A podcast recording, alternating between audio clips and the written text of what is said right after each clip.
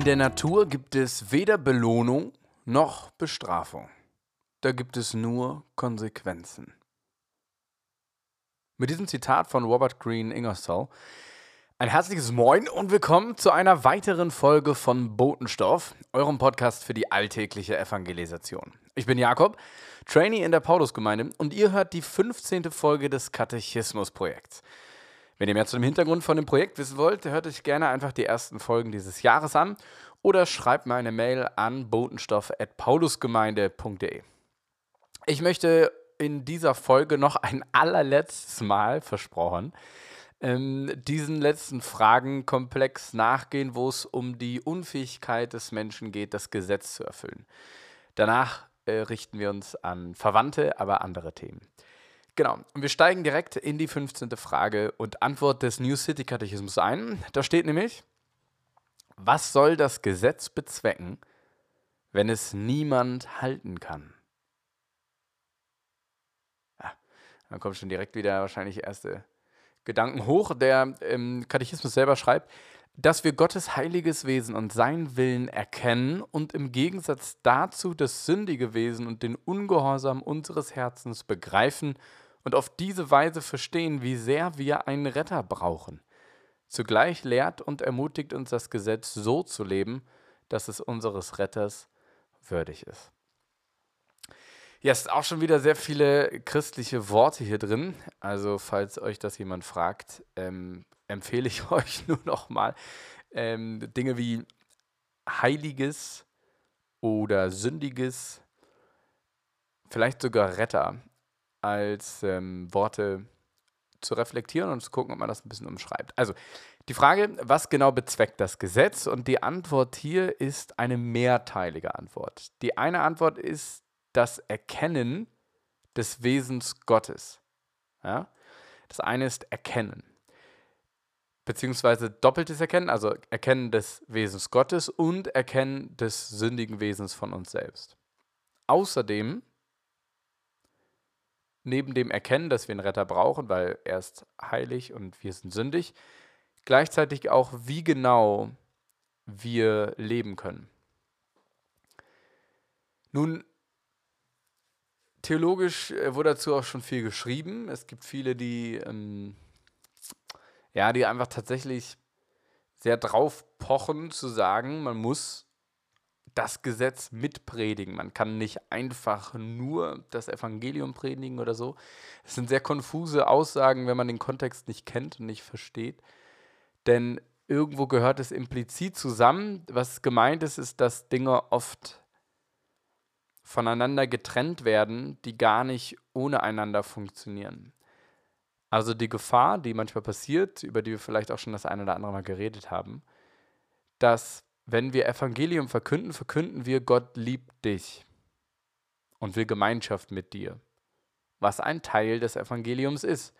Aber das alleine ist ja nur ein Teil, ein Teil, der schön klingt, fast verschönlicht klingt und ein wenig von dem ja, weglässt, was wir manchmal so ungerne weitergeben. Und zwar die Aussage, ey, du brauchst Jesus, du bist nicht würdig für Gott, du bist sündig, du bist schlecht.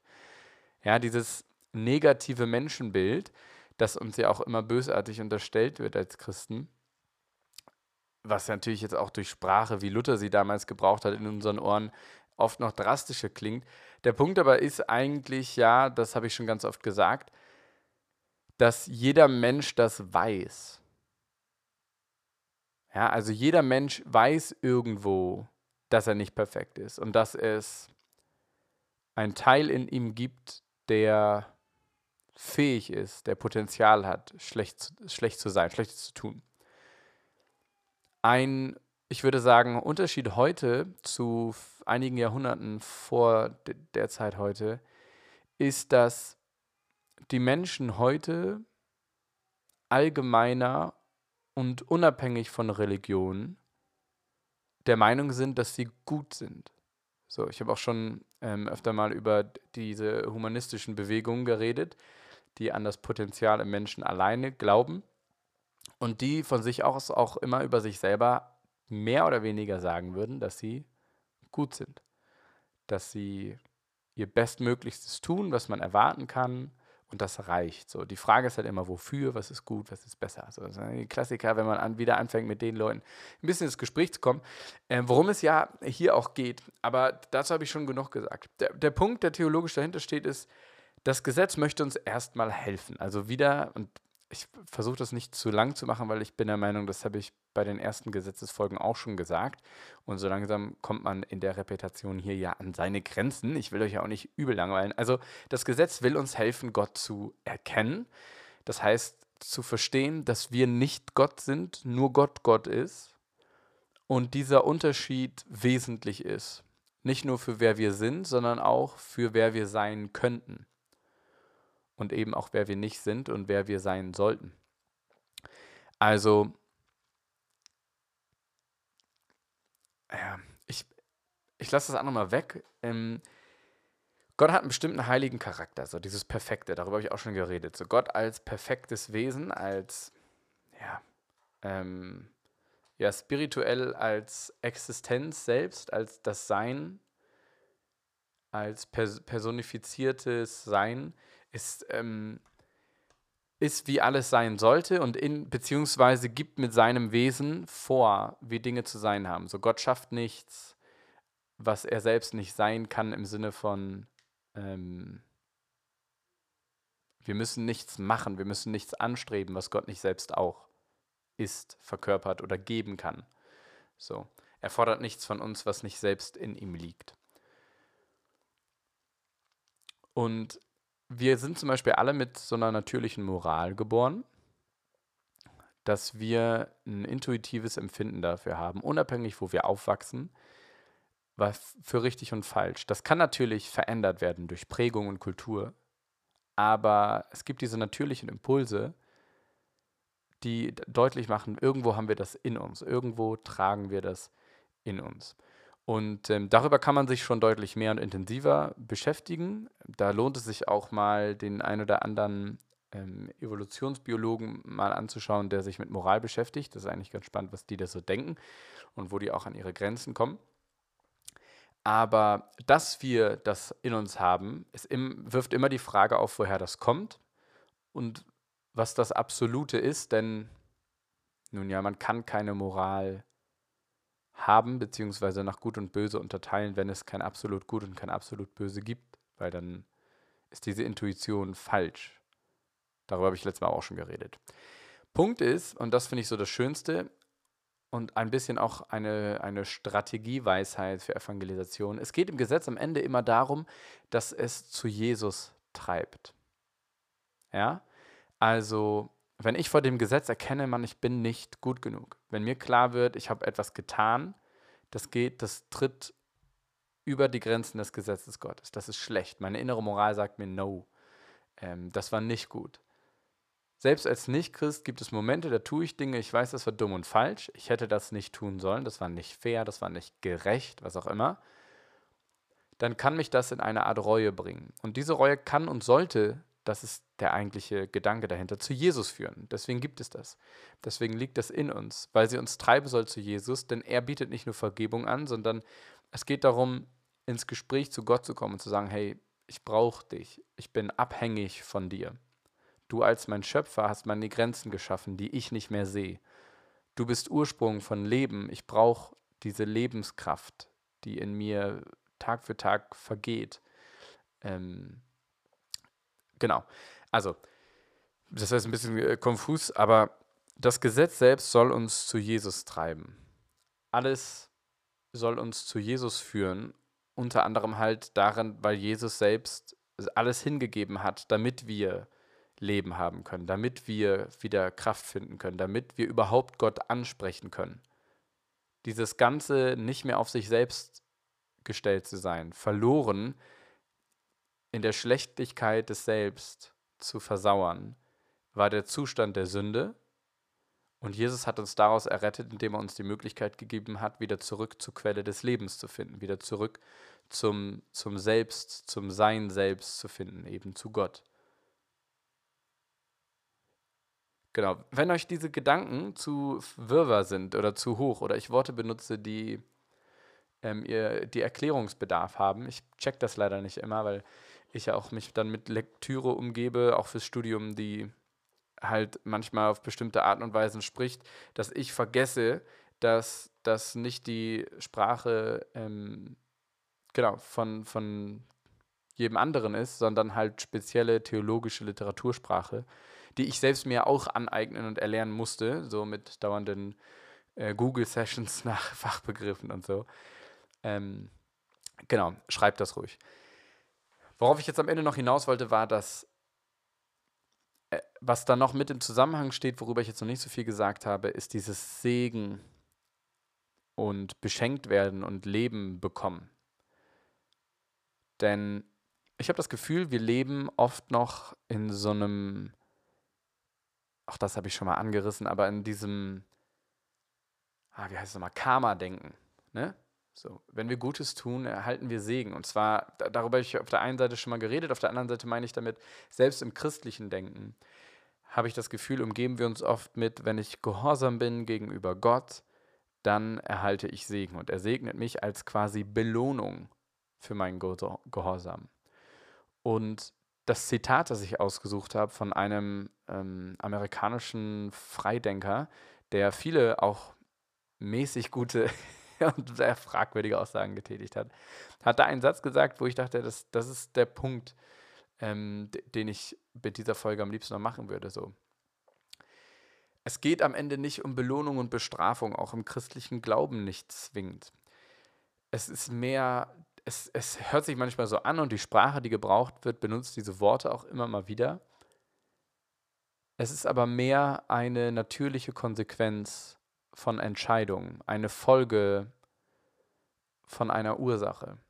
So, der Mensch hat seinen freien Willen gegen Gott benutzt und eine Konsequenz ist der Tod. Das ist keine Bestrafung, wo Gott gesagt hat, hey, du hast dich nicht an meine Spielregeln gehalten, jetzt musst du sterben, jetzt musst du vergänglich sein, jetzt bist du geplant mit Krankheiten, jetzt tut äh, Gebären weh, jetzt macht Arbeit Schweiß und Blut und keinen Spaß mehr, bla bla bla.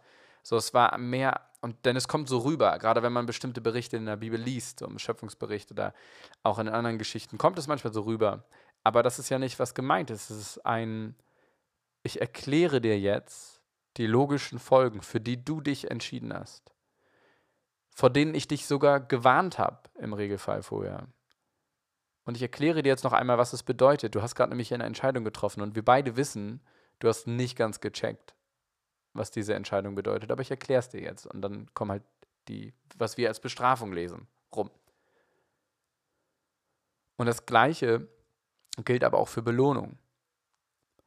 Wenn ich mich nach Gottes Regeln halte, wenn ich seinen Willen tue, lebe, wie Jesus gelebt hat, dann ist das eine Art Leben zu leben, die mehr oder weniger automatisch Segen mit sich bringt, weil sie Segen impliziert denn ich übe aktiv aus, was Leben ist, wie es sein soll. Ich antizipiere ewiges Leben im Hier und Jetzt, obwohl das noch nicht vollständig da ist.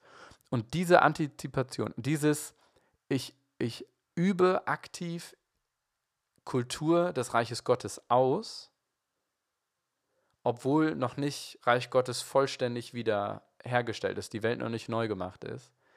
Ähm, das ist so ein bisschen dieses, wo Segen dann halt sowohl sichtbar wird, aber manchmal auch unterbrochen wird durch negative Konsequenzen der gefallenen Welt, also einer Welt, die nicht ist, wie sie sein sollte. So in dieser Welt, in der ich immer noch lebe, die nicht ist, wie sie sein sollte, kann ich auch, obwohl ich der gehorsamste Christ der Welt bin, getroffen werden von Krebs oder ähm, anderen Krankheiten. Meine Familie kann bei einem Autounfall sterben. So, das, das sind alles noch Konsequenzen der Entscheidung, gegen Gott zu rebellieren und der Ursache, also genau, dieser Ursache, also einer Welt, wie sie nicht sein sollte, der zerbrochenen Welt, der Schlechtigkeit, in der Gott nicht regiert. In der Welt ist alles möglich. Und solange ich als Christ in dieser Welt noch lebe, kann und muss ich mit Situationen rechnen, in denen nicht Gottes Wille ist, der passiert im Sinne von, was eigentlich gedacht war für Leben. So, sondern dann passieren Dinge als Konsequenzen der Sünde. Und das hat nichts mehr mit Strafe zu tun. So, ich werde dann nicht bestraft, dann muss ich nicht darüber nachdenken, oh, habe ich jetzt gelogen, habe ich jetzt verheimlicht. Ähm, nein, es, es passiert einfach nur eine Konsequenz.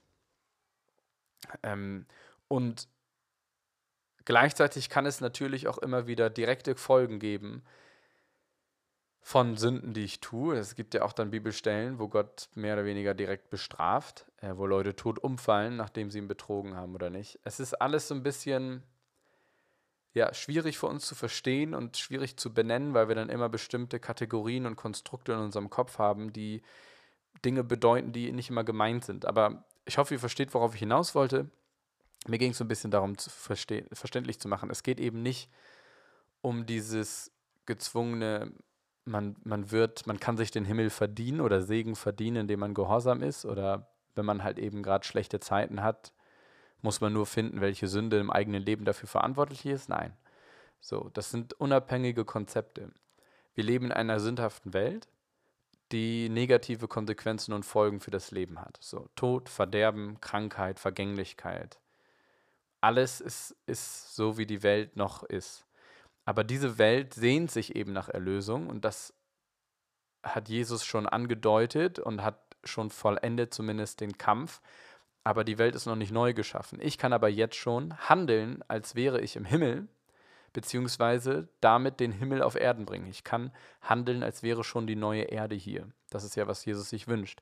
Ich entscheide mich für ihn, lebe die Art, wie er Leben lebt und wie, wie er Leben definiert, Leben, wie es sein sollte, und bringe damit schon ein Stück von dem Himmel auf die Erde. So das, was Jesus ja verkündet hat. Der Himmel ist nah, das Himmelreich kommt, das Himmelreich ist angebrochen. So, er meint damit die Kultur, das Leben, wie es sein sollte, ist wieder greifbar, ist wieder da für euch, weil ich gekommen bin, weil ich als Gott, Mensch, mich hingegeben habe, weil ich Beziehung mit euch will. Und das ist dann so ein bisschen diese verrückte, fast ambivalent wirkende Lebenshaltung, die wir haben, dass wir immer wieder verstehen müssen, wenn schlechte Dinge passieren, ist es keine Bestrafung und wenn wir Segen empfangen, ist es keine Belohnung. Es sind beides Konsequenzen bestimmter Zustände. So, das eine ist der Zustand der Sünde, das andere ist der Zustand der Heiligkeit und der Gerechtigkeit, die Gott schenkt. Und das macht dann so ein bisschen auch Einfluss auf den christlichen Glauben, wie man ihn wahrnimmt. So, man kann jetzt sagen, alles ist Belohnung oder Bestrafung, dann ist der christliche Glaube so eine Art Steinmauer, die aus Gesetzen besteht. Und dann bist du entweder drin oder draußen, vor oder hinter der Wand. Und dazu macht es keinen Spaß einzuladen. Da, dazu würde ich, also dazu kann man keine Glaubensgrundkurse machen, die äh, offen sind, die freundlich sind, sondern da geht es dann nur darum, hier ist der Katalog, hier musst du dich dran halten, wenn du es schaffst, bist du drin. So, so und so viele Regeln musst du schaffen, dann, dann bist du Christ. So funktioniert das ja nicht. Und das hängt so ein bisschen zusammen mit dem Belohnungs-Bestrafungskonzept. Sondern es geht vielmehr um ein, ein Lebensstil, eine Dynamik im christlichen Glauben, die ja, das ist so ein bisschen klischee und kitschig, aber dieses, der Weg ist das Ziel. So, Jesus ist der Weg. Aber Jesus ist auch das Ziel. Das heißt, wenn ich Jesus nachfolge, bin ich schon am Ziel, aber auch noch auf dem Weg. So, das ist, ne, das ist ein bisschen komplex, das versteht man schon, aber das, das ist so ein bisschen, worum es geht. Wir dürfen Menschen einladen zu einem Abenteuer, zu einer Reise mit Jesus, zu dem Weg des Lebens, zum Leben selbst, wie es sein sollte ohne dass schon alles völlig verstanden und durchdrungen und richtig gemacht werden muss, sondern es ist immer ein auf dem Weg sein, so wie Jesus mit Jüngern auf dem Weg war. Und dazu kann man richtig gut einladen, weil da kann man gemeinsam unterwegs sein und Stück für Stück rausfinden, weil am Ende geht es, und dafür ist das Gesetz ja da, nur darum, Gott wieder zu erkennen, Gott neu kennenzulernen, zurückzukommen zu Gott, dem Vater sein Willen zu tun. Denn wenn ich ihn kennenlerne und die Schönheit von ihm langsam erkenne und mit ihm auf dem Weg bin, dann ist es nur natürlich, dass ich anfange danach zu fragen, was ich tun kann, um eben in diesem Leben, in diesem Segen, in dem, wie es sein sollte, zu sein und zu wandeln. Und dann will ich automatisch diese guten Gesetze befolgen. Dann hat es nichts mehr mit Gehorsam aus Zwang oder Pflichtgefühl zu tun, sondern aus Leidenschaft und Liebe. Das, was Jesus ja eben will und sich wünscht. Was so ein bisschen auch dieser große Unterschied dann zum Vorwurf gegen das äh, pharisäische Judentum im Neuen Testament ist. So, es geht nämlich eben nicht um eine Mauer aus Gesetzen, die um Bestrafung und Be Belohnung sich dreht, sondern es geht um einen lebendigen Glauben, um eine lebendige Beziehung mit Gott, der Sein ist, der Quelle, Ursprung und Ziel des Lebens ist. Und das ist die frohe Botschaft. Das ist das, was wir verkünden dürfen. Das ist das Evangelium. So, du bist nichts, aber du kannst alles sein in Gott. Du hast nichts zu bieten, aber du kannst alles bekommen in Gott.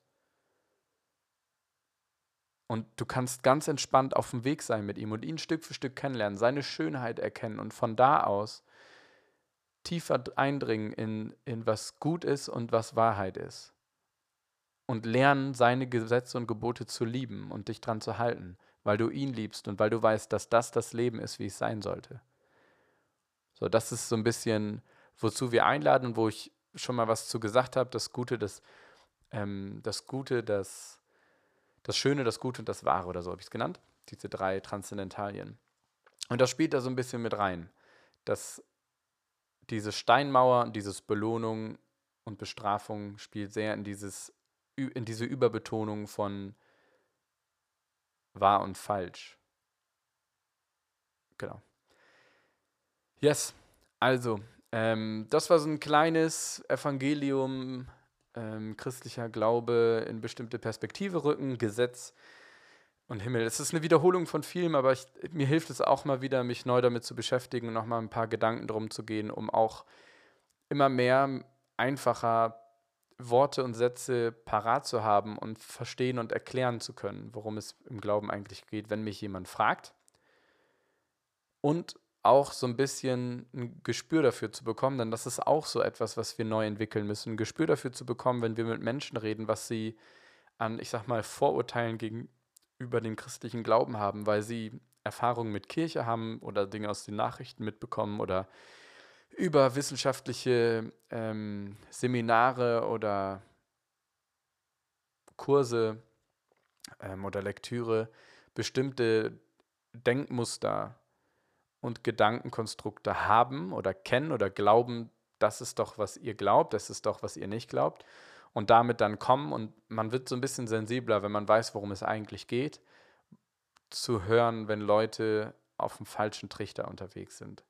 Und zu sagen, hey, nee, ich, ich verstehe, woher du kommst, ich verstehe, was du da sagst und was du denkst, aber darum geht es im christlichen Glauben tatsächlich gar nicht. Genau. In diesem Sinne, viel Freude damit. Wenn ihr Fragen und Anmerkungen dazu habt, meldet euch gerne an botenstoff.paulusgemeinde.de. Das war dann die 15. Folge des Katechismusprojekts. Ich wünsche euch viel, Sprach, viel Freude beim Gespräch miteinander und ähm, wir hören uns bei der nächsten Folge. Ich bin Trainee Jakob und das war Botenstoff, der Podcast.